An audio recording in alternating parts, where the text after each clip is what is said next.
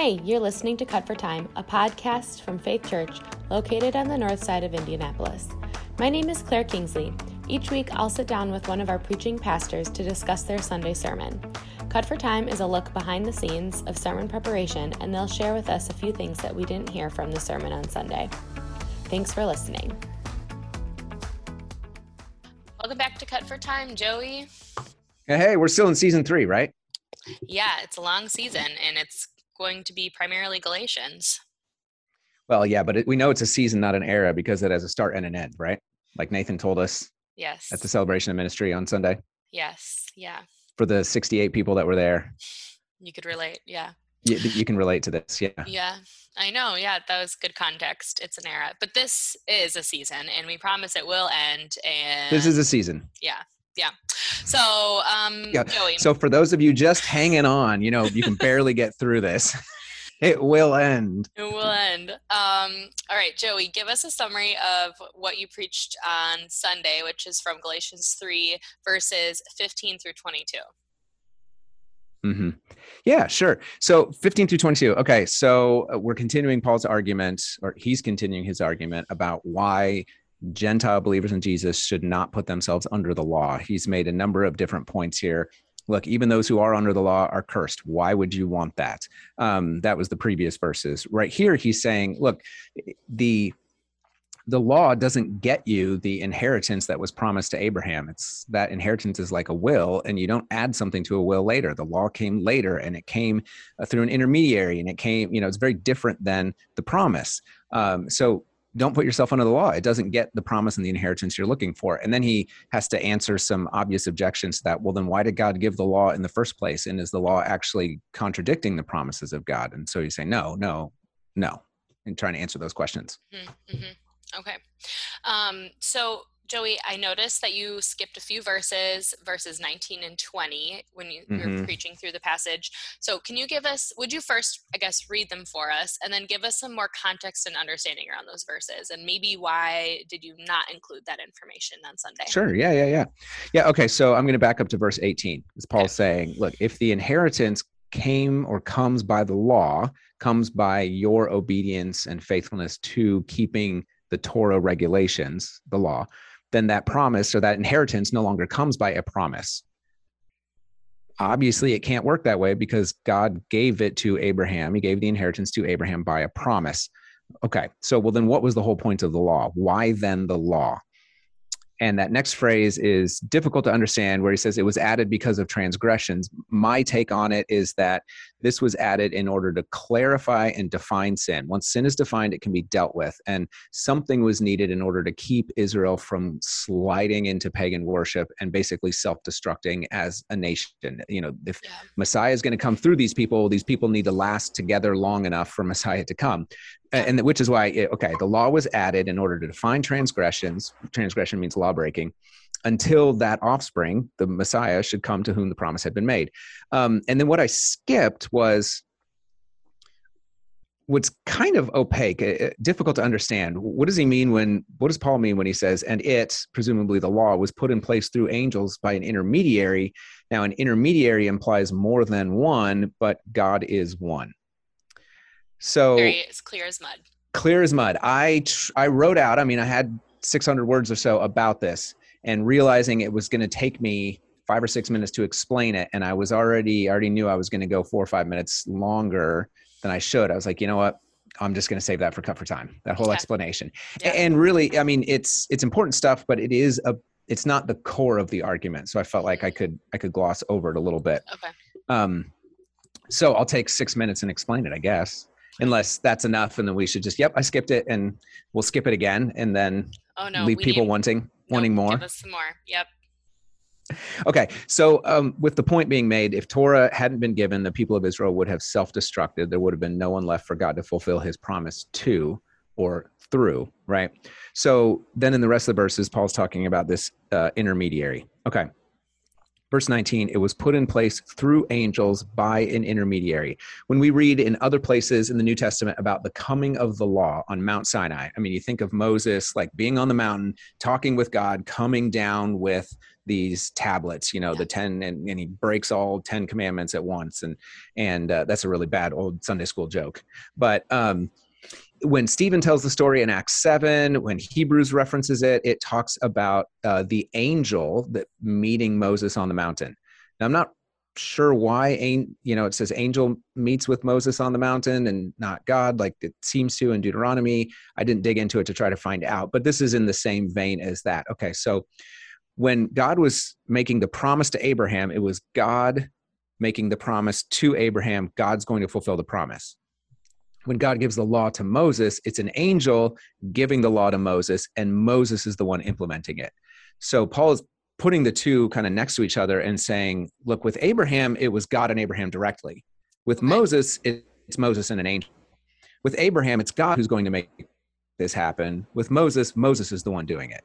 So he's saying, and I think he's saying basically, look, it's there's an intermediary and an angel. That means it's automatically lower status than God and God doing it. Mm-hmm. So that's the first part of, of verse 19 um, he's just another reason for why the law is a, a lower status than the promise. Okay. but then verse 20 is the one that's really confusing okay? So uh, and, and disputed. I mean the grammar is dense and depending on what you think is referring to what anyway in, in greek it's literally um, so it says in verse 19 put in place through angels by an intermediary. And then in greek it says but he is not mediator of one but God is one. So it's like, okay, most translations take it to be saying something like an ESV does, ESV does as well, um, saying something like, but but he, the intermediary, is not a mediator for one party only, but multiple parties. Like that's the implication. That's why it says here, um, but uh, now an intermediary implies more than one. The word implies isn't there in the Greek, and so it's what does it mean when it says he is not mediator of one? He said, uh, so does that mean he's mediator of two? Like, or mm-hmm. multiple parties? So it implies multiple parties.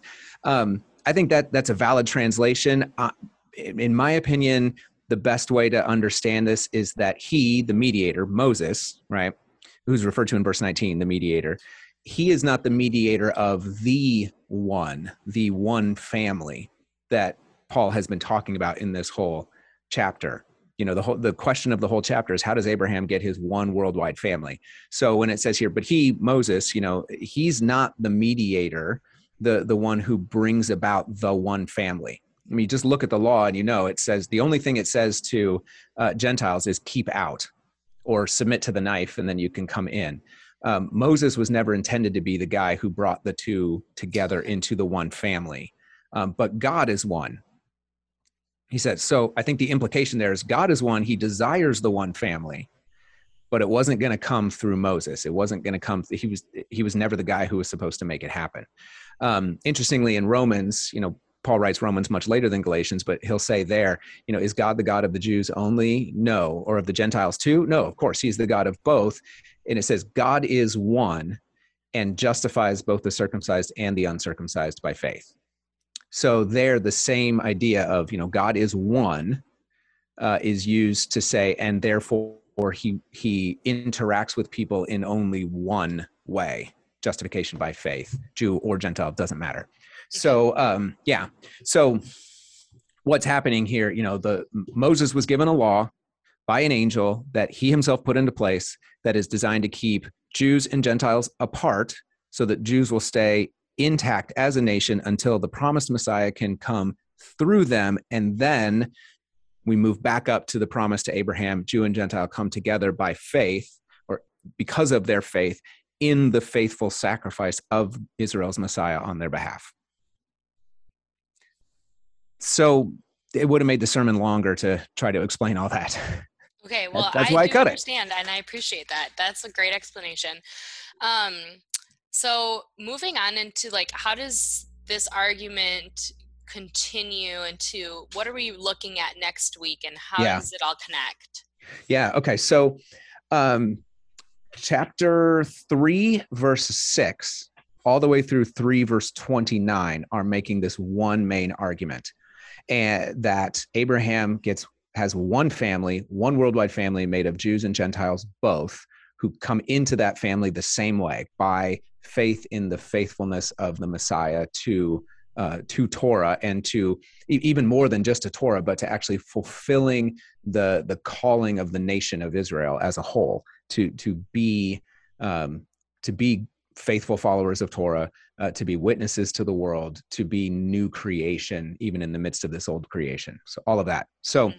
uh, where we're going in the next couple verses now, before faith, I'm going to try not to preach next week's sermon here. Yeah. Um, before faith came, and faith there is like one word that a whole lot of stuff is smashed into. It means both the faithfulness of the Messiah and our faith that we respond when we see that we respond with faith so before mm-hmm. that came in other words before the gospel came we were held captive by the law we were imprisoned um, the law was our babysitter um, is the word there until christ came in order that we might be justified by faith in the faithfulness of the messiah but now that faith has come we're not under that babysitter don't put yourself back not under that babysitter anymore. So don't put yourself back under. It's like you're an adult now.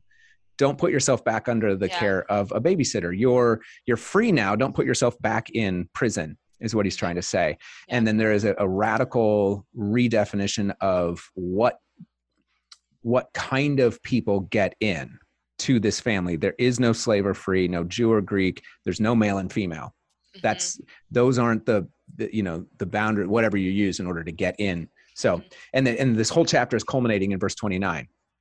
If you are in Christ, if you're in the Messiah, then you are in Abraham. You're Abraham's family. You are his family line, and you stand to inherit the promise. Mm-hmm. Okay.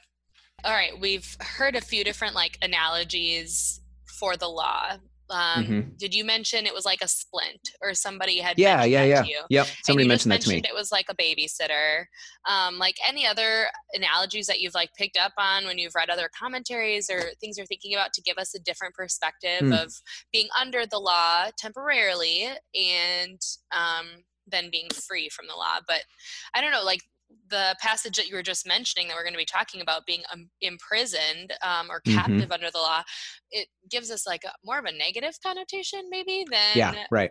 then like a splint. So, yeah. yeah i don't know. Help us understand those things. Yeah you know paul seems to go back and forth almost between the law is a, a good thing versus a bad thing. Now i think what he's trying to do here he, he he's very adamant that the law is good but temporary and anything that is good but temporary, like a splint, becomes a bad thing if you hold on to it past its point of usefulness. Sure. Um, and he's also in verse 23, he's coming back to this argument again, look, looking at these Gentile believers in Jesus, saying, like, he's saying to them, look at the situation of Jews under the law. You don't want that. That's a cursing. Jesus is rescuing them from the curse. Why put yourself under the curse? In order to just be rescued again. You're already rescued from a curse you weren't under, you know, that sort of thing. So, yeah. um, one other illustration I did here is that the law is like a, a rocket booster. So when a, a, rocket ship goes up, you know, it needs a lot of fuel and a lot of energy to escape the Earth's atmosphere. And so there's a large fuel tank that is burned all, almost entirely burned up in its exit from the atmosphere. And then it ejects that empty fuel tank, mm-hmm. right? It was a good thing, but if it kept a hold of it too long, then the mass of the rocket ship would be way oh it'd be way too heavy it'd be more difficult to maneuver and all that so you eject it when you're done with it and then move on with what you're supposed to so that was another analogy for the law okay. good but temporary okay great thank you that's awesome. Yeah. Thanks for helping us understand that. All right, well, we will be back here next week, and it will be the mid-season finale of season Woo-hoo. three, Cut for Time. We're gonna have to end on a cliffhanger, right? What will they preach next? Thanks for listening to this week's episode of Cut for Time. If you wish to submit questions to our pastors following their sermon, you can email them to podcast at faithliveitout.org or text them into our Faith Church texting number, and we'll do our best to cover it in the week's episode. If this conversation blessed you in any way, we encourage you to share it with others. Thanks for listening. We'll be back again next week. Hi, Hazel. Does Hazel have a question about last week's sermon? Do you want to ask me a question about it? You. Oh, that's a great question. I love you too. You want to ask him a question? Yeah, and do you want to play with me? Yes, I would love to play with you. When can we have a play date? Next week. Okay, next week we'll make it happen. I'll, I'll talk to your mommy and daddy and we'll make it happen. Okay? Should I bring Anna?